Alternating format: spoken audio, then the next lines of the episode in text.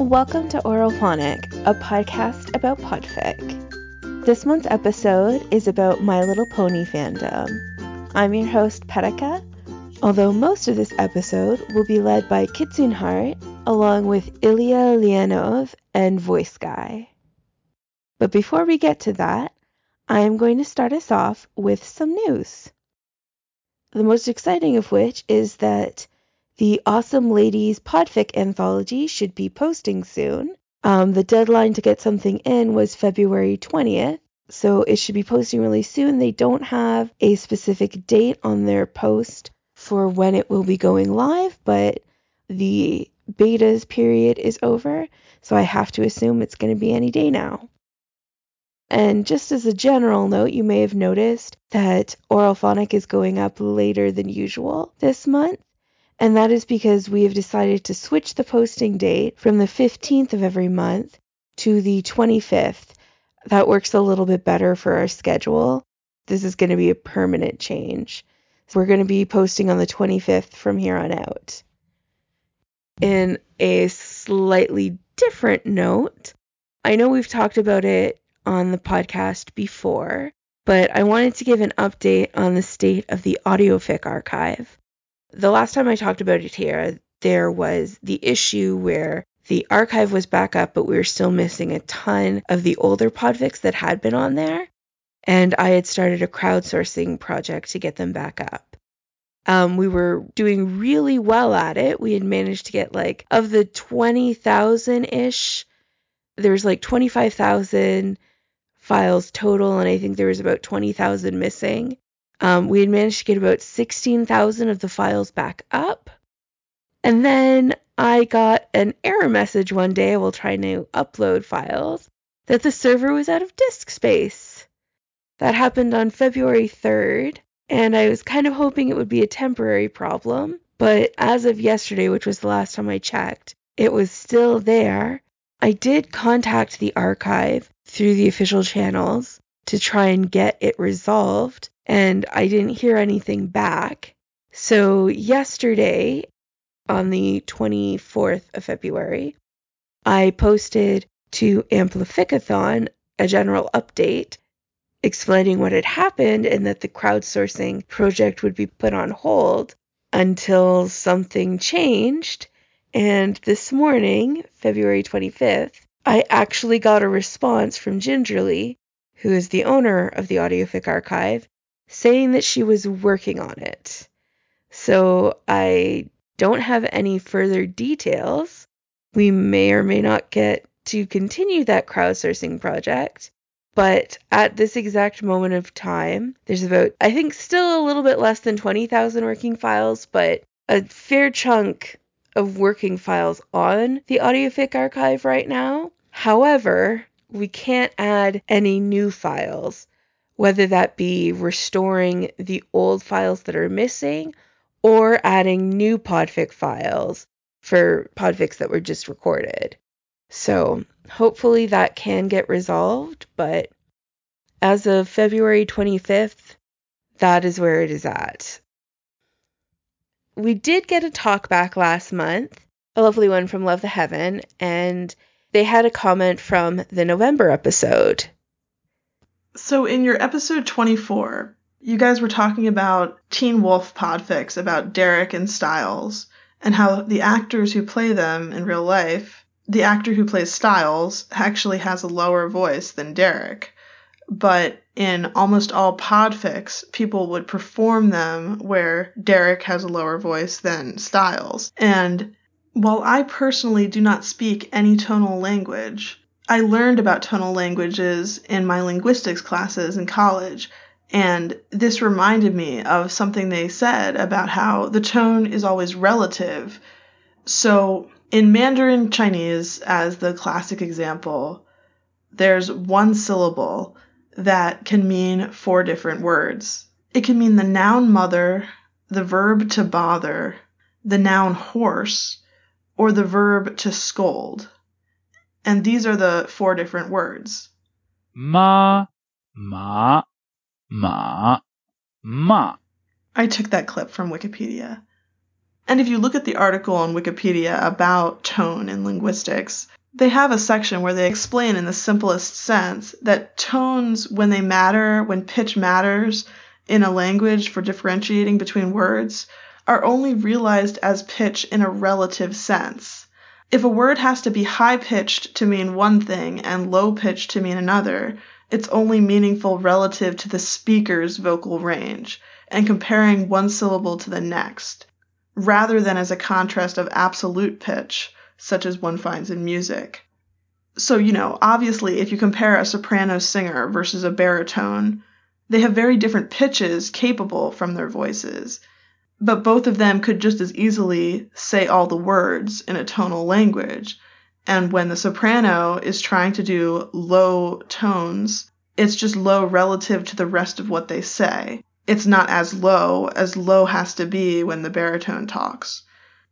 And I think that's what's coming through a lot with these kinds of podfics, which you did touch on, but I just thought it was interesting from the linguistic perspective, which is that Tyler Hoechlin, who played Derek on Teen Wolf, would speak in the role of Derek, often in the lowest part of his own range. And that was part of his acting. That was part of being in character for him. Dylan O'Brien, who plays Stiles, would kind of do the opposite. Would get overly excited and hyper and get into that mindset of being in the higher range of his own pitch capabilities. And so when you have one speaker doing an entire performance of a podfic and playing more than one character, we internalize that kind of thing and we perform certain types of acting in the higher range of our own voices. And we perform other things in the lower range of our own voice. And I think that's just something our brain is kind of preset to do from a very linguistic perspective. I love this comment. That is kind of exactly what I was trying to say in that episode, but I did not have the technical expertise that Love the Heaven clearly does about language to express. But yeah, I think there's just that natural inclination that a lot of people have to notice instead of like absolute pitch, they notice like where in someone's actual range they're actually speaking. That's not to say that examining something from absolute pitch is a bad thing. Like, of course not. And if you're someone who does do like voices in your podfic, like kudos to you. That's that's a very hard thing to do. I can't do it. And if you need a way to distinguish voices, listening to the actual pitches of the characters' voices is a fine way to go about it. But I think like unless you're talking about someone who has an extreme pitch to their voice, like actually as you'll hear later in this episode, like Illya has a very deep voice. For the most part, people don't necessarily notice the absolute pitch of a voice. They just kind of are more likely to pick up where in someone's natural range someone speaks. So I think that's why a lot of podfickers just kind of go with the range of where an actor speaks as opposed to the actual pitch that they speak at. So I loved having that technical explanation from Love the Heaven. Thank you for submitting that. The other thing that was talked about in that episode that I kind of wanted to comment on, you guys started talking about betas. Somnolent Blue was an amazingly helpful beta to me when I was working on my the radio game Veronica Mars podfic for my first time participating in ITPE.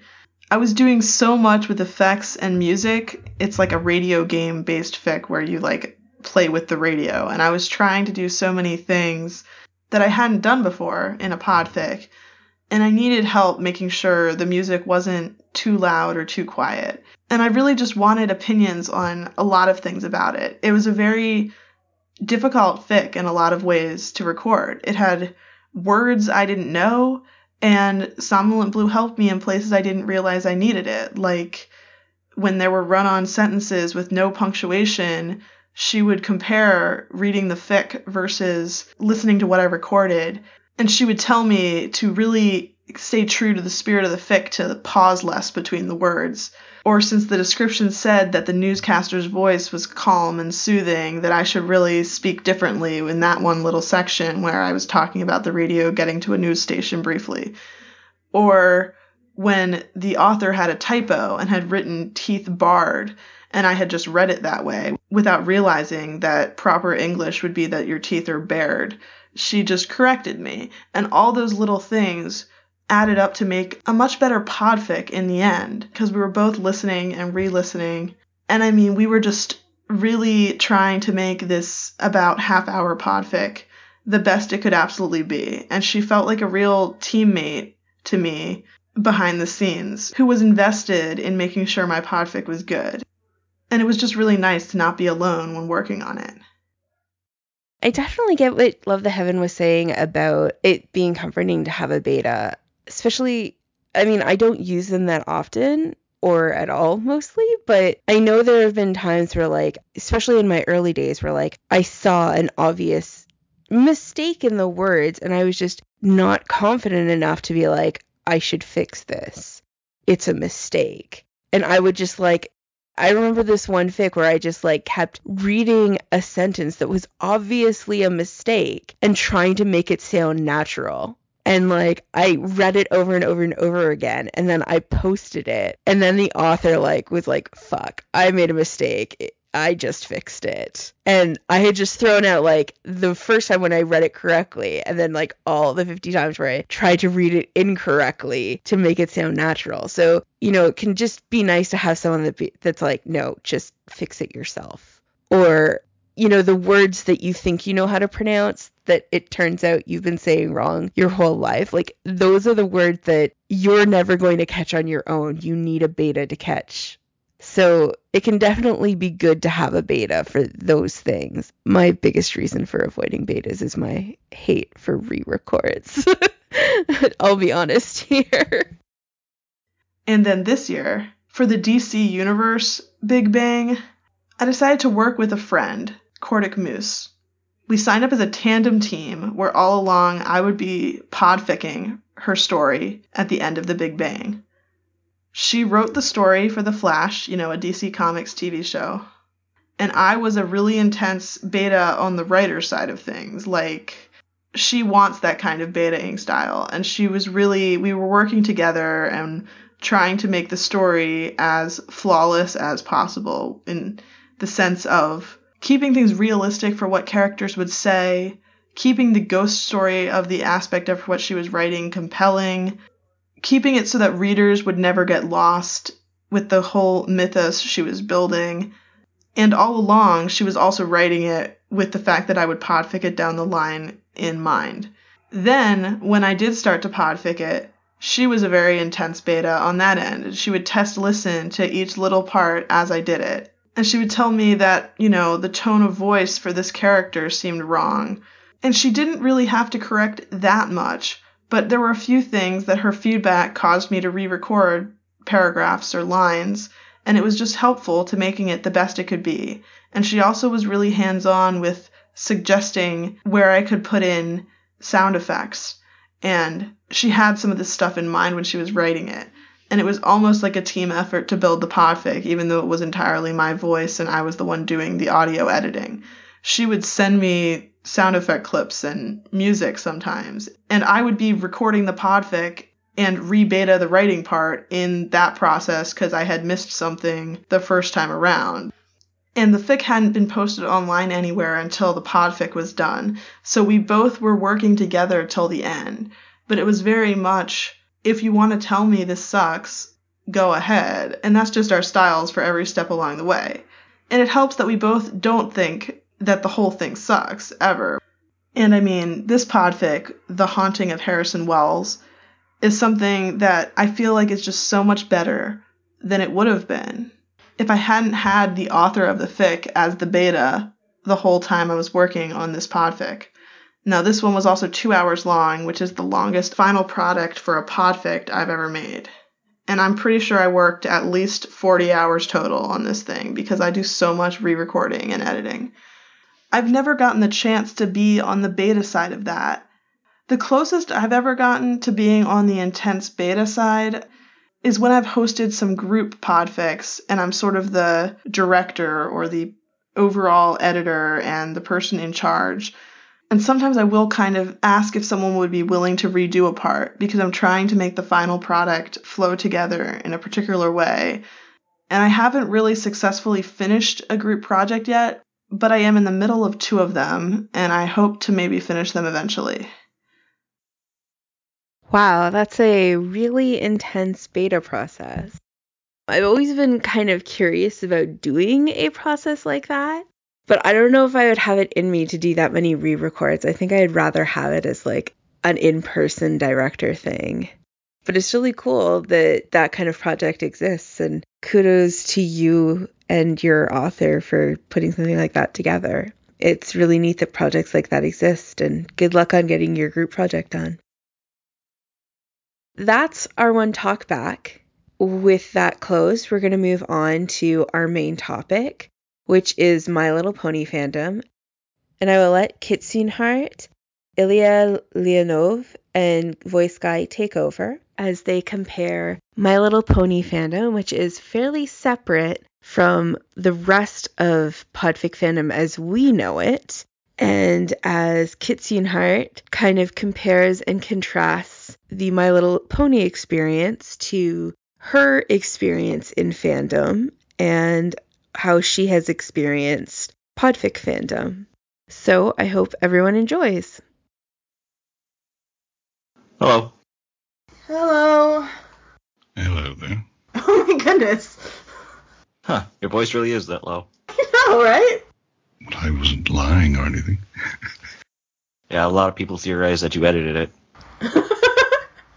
I I kind of suspected that you didn't, but I'm still surprised. No, it's just an old voice.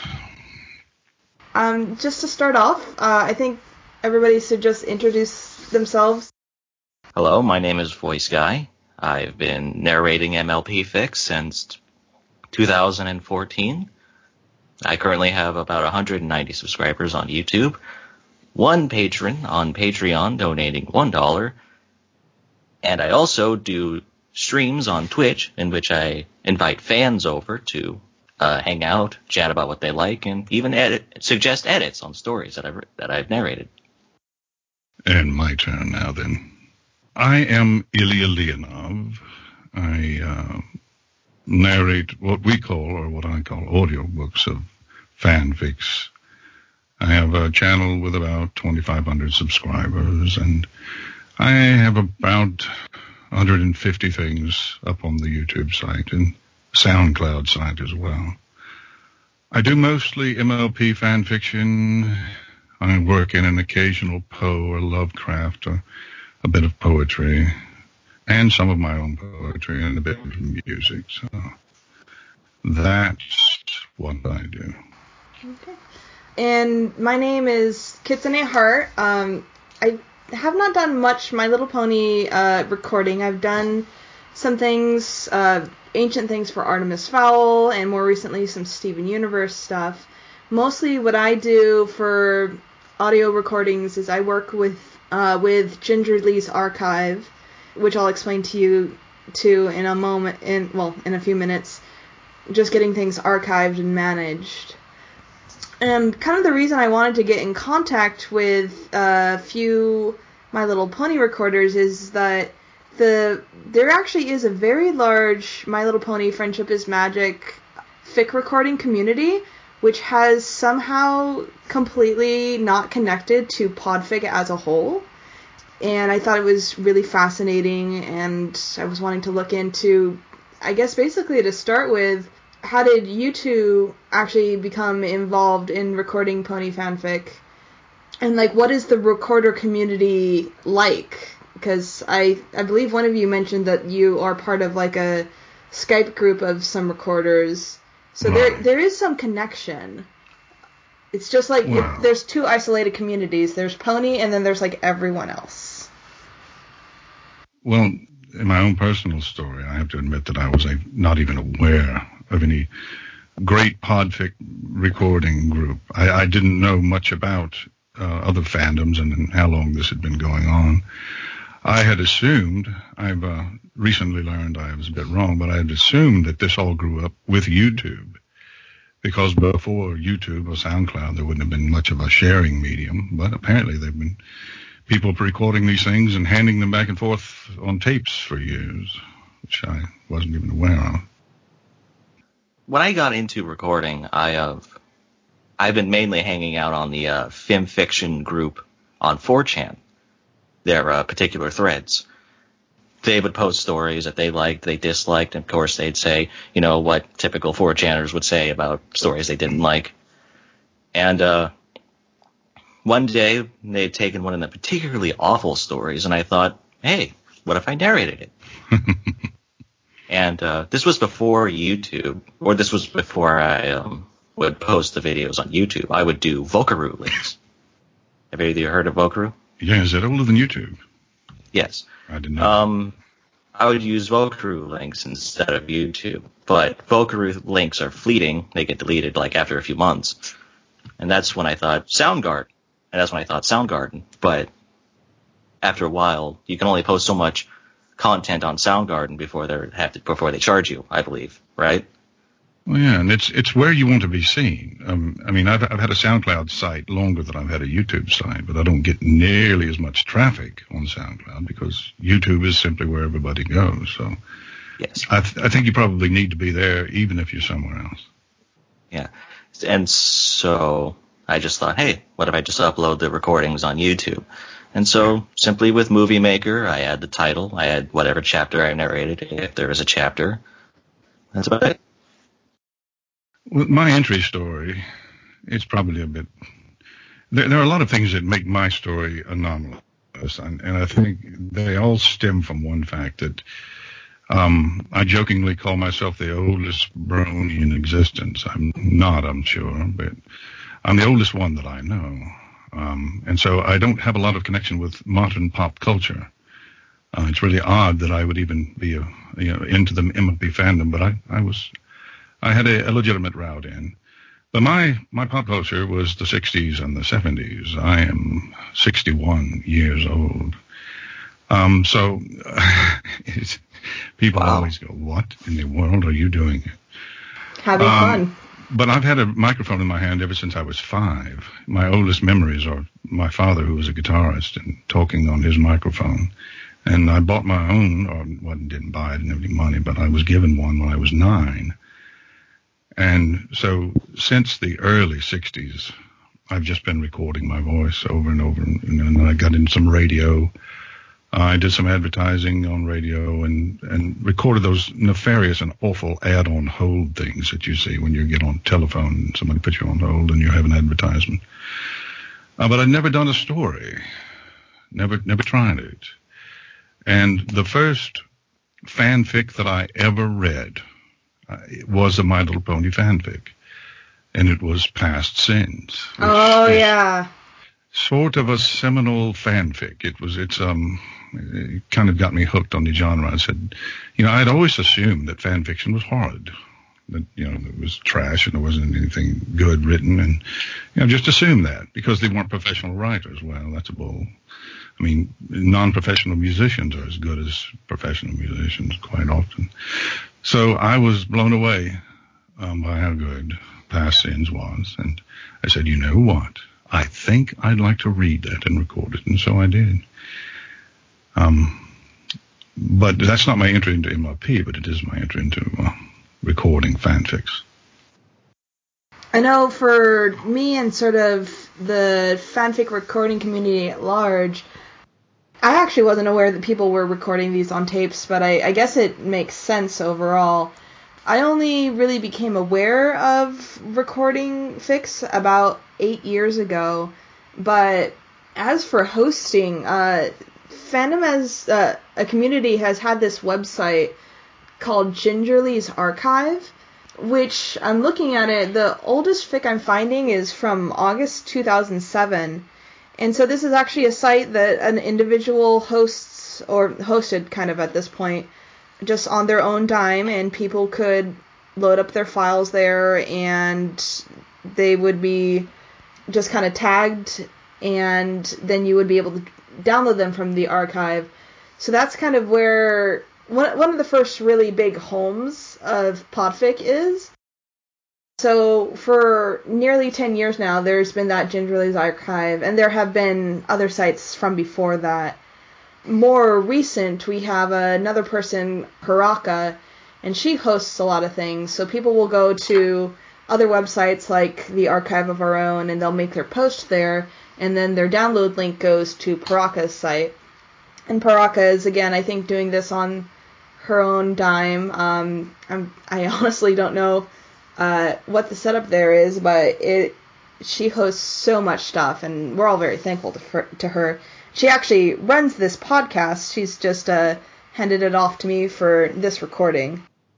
And so I guess that answers my question the about why YouTube. It's just it's just a cheap hosting platform. Well, it just takes over. I mean, if somebody wants to look for something, and it, and, and it's got Google power too, so I mean everything about wanting to find something is there. I, I can't imagine a lot of um, smaller sites surviving in the face of that juggernaut.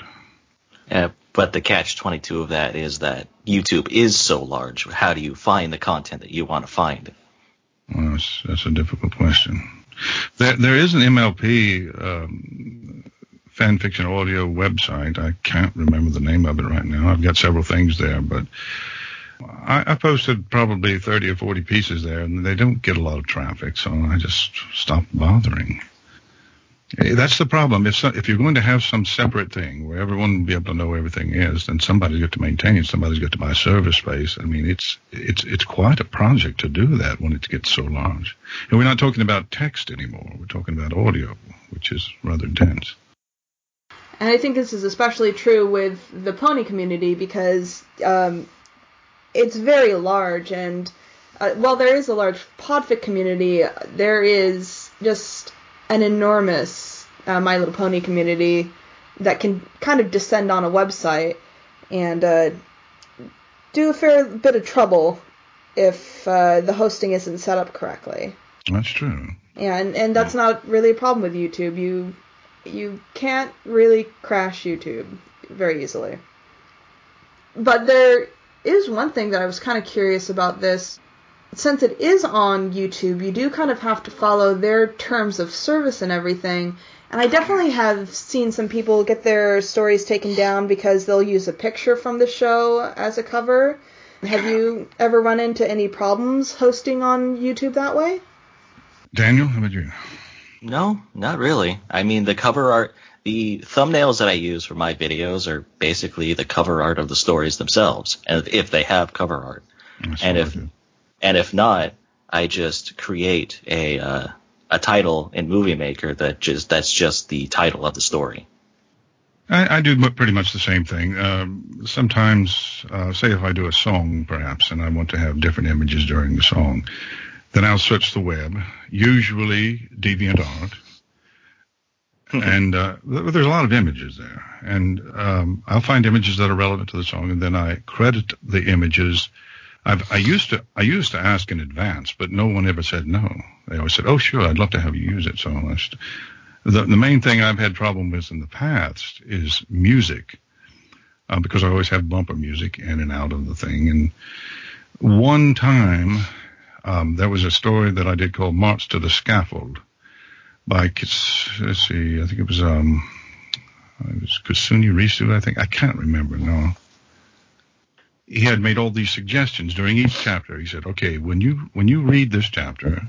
uh, play this music with it. And he'd suggested music. Well, you know, I was naive and I just put all that music as bumper music and got all sorts of hits. It was, it was, you know, famous things, famous recordings, and, and a lot of them were German. And German, uh, Germans are very, very strict with their copywriting. They, they don't let you get away with much. And SoundCloud was uh, largely German in those days. So I had to take those down, and I had a, and so I uh, commissioned um, um, Reverb Brony, who's a musician in the fandom that I know, to do bumper music for that one. And I had to redo all the videos, and and I learned my lesson there. So now I get my music from mostly from a site called Incompetech, which I, I forget his name, MacLeod, somebody, something, Kevin MacLeod, I think is his name. And he has a thing on his site. He says you can use any of my music as long as you credit me, and so I do. So that's uh, it's just a learning process. You you can't get away with murder. No. The only real problems I've had with the music end is that very recently I had done a stream for one of the chapters of The Chase, and uh, somebody suggested, "Hey, oh no, not the not the Chase. Actually, it was um Celestia's Relaxing Vacation. Have you ever heard of that? I have not. I probably have it on my to listen list. It's the the listening list is very long. For Celestia's Relaxing Vacation, I'll say it's very it's very something. and uh, for the char- for the list of characters that was in the description, the description is four thousand words long, right? And um, for the That's a description, long, that's a long description.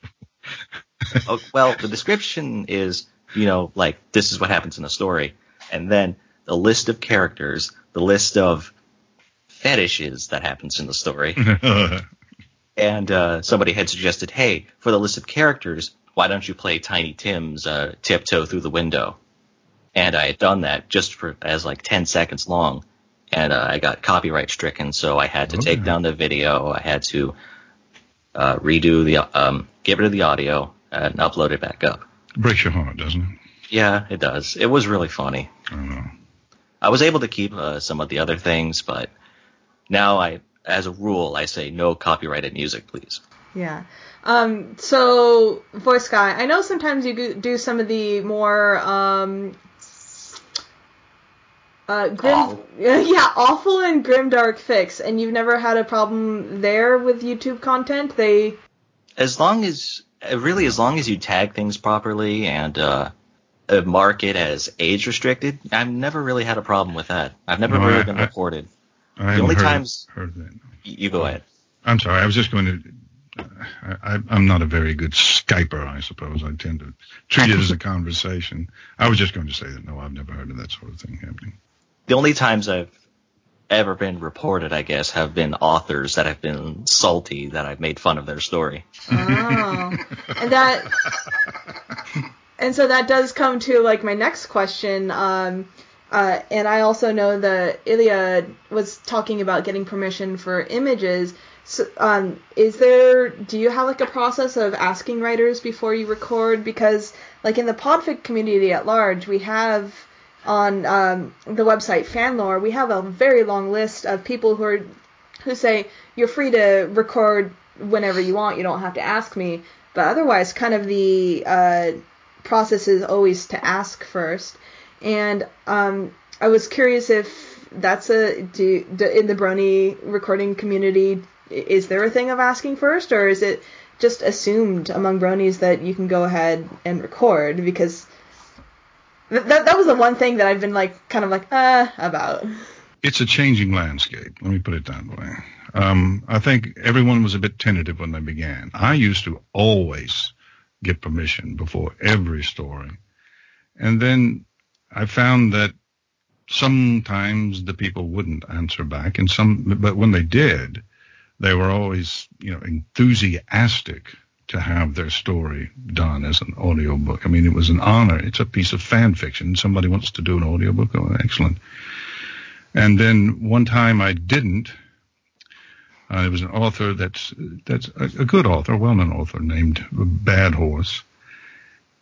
And I did one of his fictions, and then I told him I had done it, and I tentatively asked him permission during the time I was telling him I was doing the fic, and and and he was so complimentary to me. He he went on his blog and he said that uh, it um, it was like being asked by Francis Ford Coppola, would you, you mind if I take that story and make a movie? Which I thought it was very very very much an honor to have the author treatment thing. And uh, s- since I've gotten such overwhelming support, I've sort of slacked off on asking. I, I really don't do it so much anymore. No, I've never asked. I've never asked not once. Whenever I see a story that I would like to narrate, I just take the.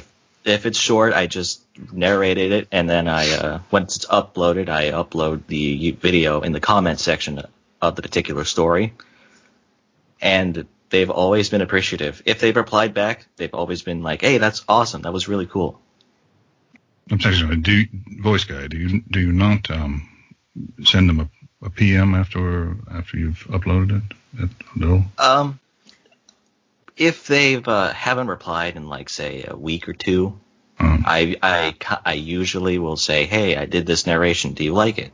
And they've always said yes, but there has been one who said, no, I don't like it. Can you please take that down? wow. And I was on two sides of it. I part of me wanted to say, sure, but the other part of me wanted to say, well, you don't really own it. Yeah, it's a derivative work of a derivative work. It's not. It doesn't have any legal legs, but you you know there is politeness. Um, Uh, well, I'm not a. I'm not very damn polite. I'm, uh, yeah, I'll admit I'm not the most polite person. well, that's all right. To each his own. Uh, j- the reason I actually ended up doing this recording is because uh, about a month ago, uh, Shadow of Cygnus messaged me saying that he had done a recording of a fic I did, which caught me out of the blue because I hadn't been contacted first, and I was at first like a little like, eh, and then I remembered that I'm actually on Fanlore for blanket permission, and I know that he didn't go there, um, but it was kind of like, uh, you know, I was okay with it in general.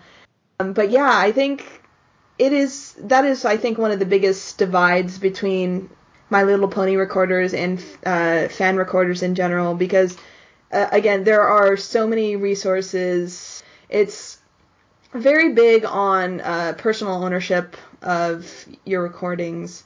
I actually have this agreement with somebody that I recorded like a 24 hour long fic and she had this habit of posting it and removing it and posting it and removing it as she went through like periods of religious fervor. And part of our agreement was that if I go through all the trouble of doing this, you're not going to make me take it down again. And I actually like have a screenshot of that just in case she comes back around and changes her mind later. Like she agreed that it can be there forever because I put in, you know, a 100 plus hours on this thing.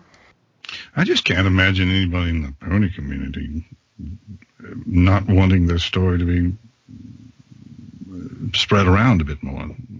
It just doesn't make any sense to me. I think a big thing that ends up happening is that um, as people get, you know, a lot of these early writer, a lot of these writers are, you know, in their younger years, and as they get older, sometimes um, they become embarrassed by their old work, or they're trying to, or they're trying to hide it for employment purposes, and so that is a thing that happens. I suppose it depends on the, the content of the story to a certain extent. Yeah, definitely. Another thing I've found very interesting is that the My Little Pony writers actually have their own website just for fan fiction. It's uh, fimfiction.com. Is that Oh yeah, Uh, dot .net, fanfiction. dot .net? Dot .net. yeah. Fimfiction.net is huge. Yeah, it is very large, uh, and like fandom as in general instead uses a website called the Archive of Our Own, which is a subsection of uh, the nonprofit Organization for Transformative Works, and that actually exists to uh, help defend fandom in a legal standpoint. Um, and so they they actually have gone like before various congressional hearings to argue for uh, creative works and things like that. That's nice. Yeah, it's uh, yeah. Uh, but the the again the My Little Pony people are just kind of like off in off on their own thing. Well, they are, and I think a lot of them. Um, well, a lot of the ones I know are in other fandoms at mm-hmm. one point or another, but a lot of them aren't. A lot of them are just drawn into this huge maelstrom of My Little Pony without being exposed to a lot of other fandoms and fics and things like that. So there's just it's it's a maelstrom. It's Fimfiction.net is a juggernaut. It's got several billion words of fan fiction. And the other day, I think it was you mentioned something about Fallout Equestria. You call that one? There are over 120 Fallout Equestria stories with a combined total of somewhere around 120 million words. And that's just Fallout Equestria. There are millions and millions and millions, billions actually, words on fanfiction.net. And it just sort of bowls everyone over. And it's just, it's, it's, it's, it's hard to get too concerned about any one little tiny story in that gigantic group. Yeah, and I mean Fallout Equestria, um, just on its own, it's done something that I know has been done before, but I've never seen to this extent. In that it has gotten, um, I won't say published, I'll say printed. There are now on their third print run of this Mhm. fan fiction. I was lucky enough to get on this one, and I ordered several. Uh, I ordered like three copies because what ends up happening is there's such a fan following that once or twice a month somebody decides that they need some money, and so they'll put their old, their old copies of the first two print runs up, and they will sell um, around five hundred to seven hundred dollars for these uh, book collections. Jeez. Yeah, you. Oh my goodness, you've not seen this. Yeah, so I actually ended up buying three copies on the assumption that maybe a few years down the line, I gotta get on that train. unfortunately, the uh, the the the purchase order has gone through. So um, you could probably get on the wait list. Um, but yeah, so like paying fifty dollars per copy, and you know several years down the line, it might end up selling for, you know, five to seven hundred dollars. That's a, that's something I actually wanted to say is that the uh, the Brony community, there's a lot of money in it. There is, and actually, um, that's another one of my points. So you mentioned that you have a Patreon, and I tried to also get in contact with some other people. You had mentioned another artist called The Lost Narrator, and I also tried with Scribbler Productions and Visual Pony, who are three people that have Patreons that have around like six hundred dollars in subscribers either per month or per project Mm. um, which is something that's unheard of in podfic in general. Um, you, there will be fundraisers. Like I know right now, there's I think some fundraisers for the ACLU going on, where people can, you know, pay in some amount of money and somebody will record something, but the money goes to charity. But there's actually a Patreon, and I was just kind of curious about your views on that. Um, Illya, would you like to speak first? Well, I'm all for it. Um, Scribbler uh, of Scribbler Productions is a good friend of mine. She she and I have been sort of in this boat together since we both started doing this. Now, I've got 2,500 subscribers. She's got about 110,000 subscribers. So her Patreon pulls in a great deal of money. I don't have one. Um, but I'm all for it. I mean, she puts a lot of work. I've never seen anybody work that hard. She she records, she edits, she produces, she coordinates, uh, just massive amounts of fan work. And and so if, if she didn't get paid for that, I'd feel a little bit bad about it. I, I know I know Lost to a certain extent, and, and I know Visual Pony a little bit, but uh, Scribbler I know very well. For me, just even having one person donate one dollar is huge to me. When I actually had started narrating, a friend of mine had mentioned, "Hey, you're really good at this. Why don't you do commission work?" And I thought, "Mm, "Yeah, I'm good, but I really doubt people would pay money just to hear me read words." And so for the threads on 4chan that I hang, I hang out on, I told that story, and they said, "Hey, I'd like to pay you." You? So I was like, "All right." I set up a PayPal account. I linked it to a bank and stuff. And uh, the story he had wanted me to read after I had set up prices was um, uh, a delicate balance, and it was pretty long. And uh, he had actually uh, um, commissioned $130 for me to read that story, right? And um, uh, a year down the line, another person had had commissioned $100 to read. I forget its name, but it's a crossover between My Little Pony and um, Bioshock. And um, That Admittedly- long. it was it was it was pretty long stories. Admittedly, I have yet to actually finish either of those two commissions. But Well, uh, I'd like I'd like to look into that. Uh, I haven't uh, really thought about it. I haven't thought about even monetizing my my YouTube or or anything. But I'm on the other side of life, and uh, I've owned a business for the last 20 years that I'm in the middle middle of selling, and I'm going to be close to just sort of retirement and a bit of Social Security and odd jobs before long, probably. And I would like very much for part of that uh, extra income to be audio, if I could figure out how to do it. I like it. well, I know this is I know this would be odd to say to you considering your age, but don't don't when it comes to monetization on YouTube, don't expect the big bucks right out the door. Well, not with the few subscribers that I have. No, I wouldn't. Um, and that wasn't really one of the avenues, but I was thinking about maybe doing some commissioned work or trying to. I've done a couple of audiobooks that got up to Amazon, but I haven't really made any money. There's, I haven't done anything popular, but I would like to pursue that in some way. I don't sure. know if My Little Pony's the right avenue. it might be something else. Well, yeah, that's that's why I've kind of branched out in different fandoms. I've done a couple of Steven Universe stories, and uh, I don't just narrate stories. I also do some let's plays where I either speak or don't speak. You explore every avenue that you can. Yeah. Hopefully, I'll have time to do that soon. Sort of in a different means of creation, we've mentioned that there's a lot of money going around in My Little Pony. Th- There are other things that are definitely making money, um, like White Dove Creations. She makes plushies, and Oh, the, yeah. yeah, the last I'd heard, they go for aren't they very nearly around a thousand dollars? Quite often.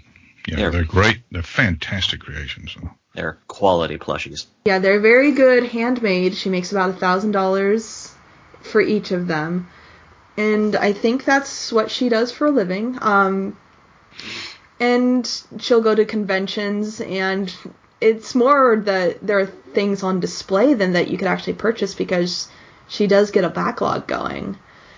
My Little Pony fans just they very much have a lot of money to throw around. They yeah, yeah, I have a. So as a personal story, I was helping with the setup for BabsCon, which is the Bay Area Brony Spectacular, um, My Little Pony Con in San Francisco. Mhm. And so I made a set of custom Cards Against Humanity cards for for their charity auction, and it ended up auctioning off around five hundred dollars. And so, granted, this was for charity, but it was these cards cost maybe twenty dollars to make, and I actually knew the person who bought them, so I was kind of wanting to go up and be like, dude, I could have like given you the files. and I did an auction for a second set of these on Desert Bus for charity, and they did it more as a raffle, and that earned several thousand dollars for the raffle. So yeah, My Little Pony fans have a lot of money they're willing to throw around. I think that's um, the fandoms as a whole. If you make a quality product, you will get money for it if you were willing to sell it. And I know a lot of people they just do it to do it, not for money. They just like the like whatever fandom they're in. Yeah, and I mean, I go to a lot of conventions, and I do see a lot of artists selling their prints and things like that. And it's just, at, at present, it is just that massive still for My Little Pony. Well, you bring you you bring up an interesting point here when you talk about the plushes and how much they sell for, um, because th- there seems to be no legal issue in selling a one of a kind item that you create, but you can't do mass things. Like there was a printing of Past Sins, and I got one of them because I got to know Pen Stroke, and he gave me one. But they they really couldn't sell them for anything more than the cost of producing the books because they have licensed characters in them.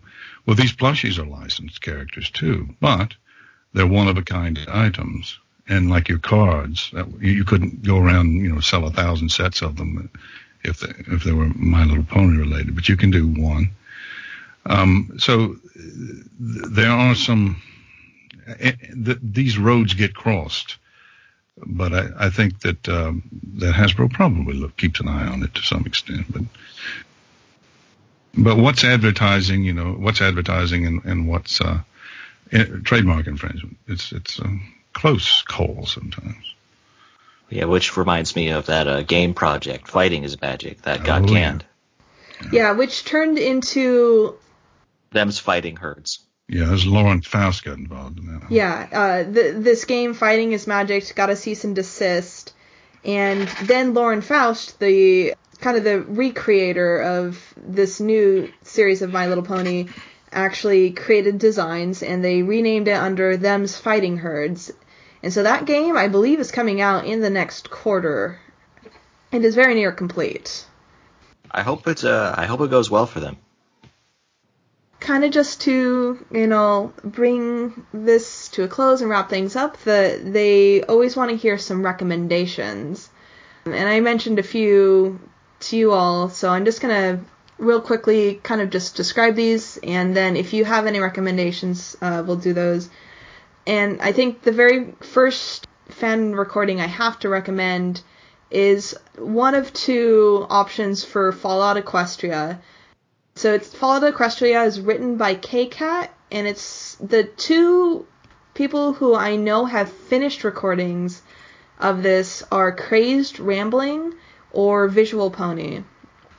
It's less a re- reimagining of My Little Pony and more a reimagining of Fallout, um, where basically you follow the story of a pony who is a vault dweller following a apocalyptic war between the ponies and the zebras and you follow this pony Littlepip as she first goes in search of a, a fellow vault dweller and then eventually ends up on this epic quest to um, save pretty much the world and it is incredibly long i think the fan recordings are around 60 to 70 hours.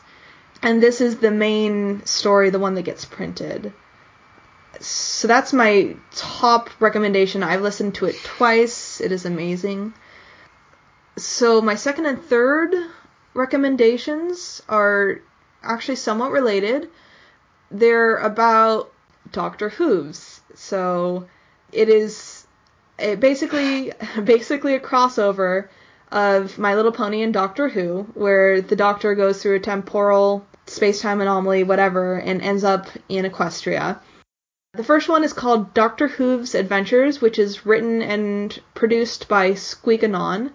And that one features the Doctor teaming up with the main character of My Little Pony, Twilight Sparkle, as they go through adventures.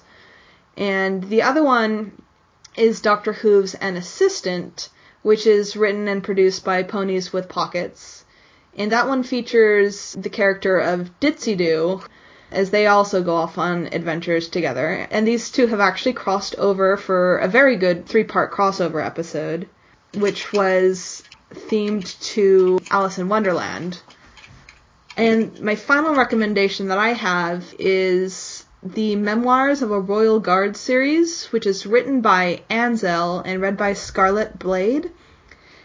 And it starts off as a alternate viewpoint on the series as done from the view of one of the castle's royal guards as just various events from the first season happen. But it has ended up turning into sort of a pony military story, with the main characters now off in the middle of a war, but also dealing with a lot of relationships with families and romance and things like that.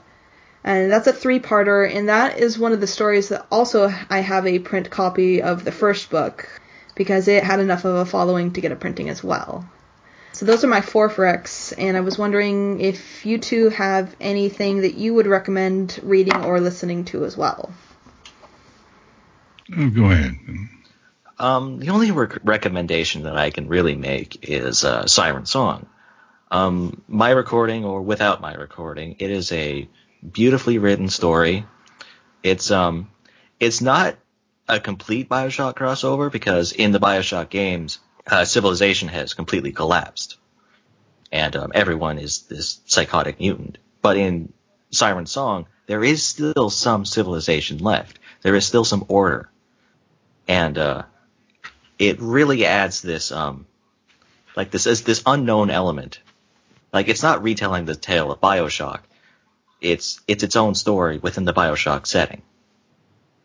And um, that's the only real recommendation I think I could make. I haven't um, recently read a whole lot. Yeah, Illya, anything I- you'd like to? Yeah, I'd plug a couple. Um, uh, well, just a couple of my own to start with. Apotheosis uh, was written by Deatrin. It was one I recorded a couple of years ago, and he just wrote this wonderful trilo- trilogy um, about um, exploring certain aspects of Equestria and uh, world, bu- a lot of world building. It's very good. And then there was uh, one called Dream that I that I recorded. That was just a beautiful little sort of um, um, it's sort of a fairy tale, but it's it's a wonderful fable, and uh, it, it has a good voice, and that's how I choose my stories usually is if I feel like the voice suits mine, which I seem to be losing at the moment. Uh, but Project Sunflower by Hoopy McGee that was done by Visual Visual Pony. Uh, it was a wonderful story. Uh, it's a it's a human in Equestria, a bona human in Equestria story, but it's really well written, and I think that Visual Pony did a wonderful job of it. Um, Twilight Sparkle gets a free salad. I don't know if you've heard of that. Gudea Serenade uh, produced this wonderfully funny story um, and I, I, could kick myself in the head for not remembering who the actual author is. But uh, but give that one a look. Um, oh, um, another thing I'd like to recommend, just because I just remembered it, is um, the Conversion Bureau: The Other Side of the Spectrum. Mm. It's a uh, story in which uh, the Conversion Bureau universe is evil because yes, it is, and um, they a major in the human world goes to the real Equestria, the, the Equestria of the TV show. And so, TV show Equestria and the human world they team up to fight the Conversion Bureau Equestria.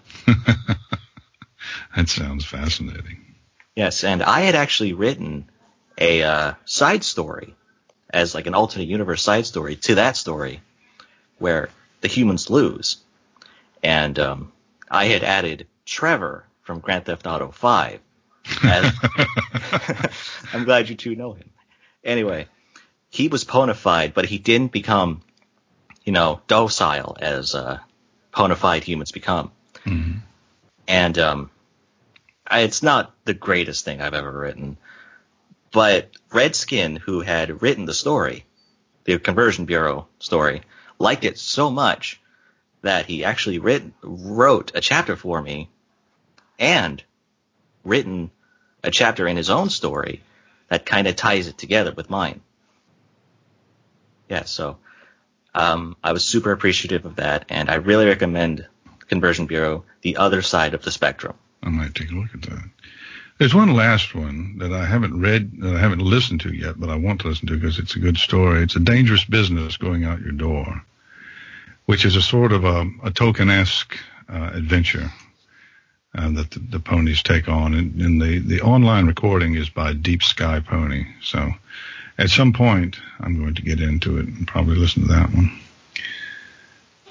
I, I was checking out my backlog, and I have something around something around a thousand hours of My Little Pony fanfic in the backlog right now. Good lord you guys produce so much stuff, I can't keep up. There's a lot of it, I'll tell you that. I I think that about wraps us up. So thank you, Voice Guy and Illya Leonov. Uh, uh, thank you very much for joining me. Well, thank you very much for having us on. Thank you. This was really fun. Yes.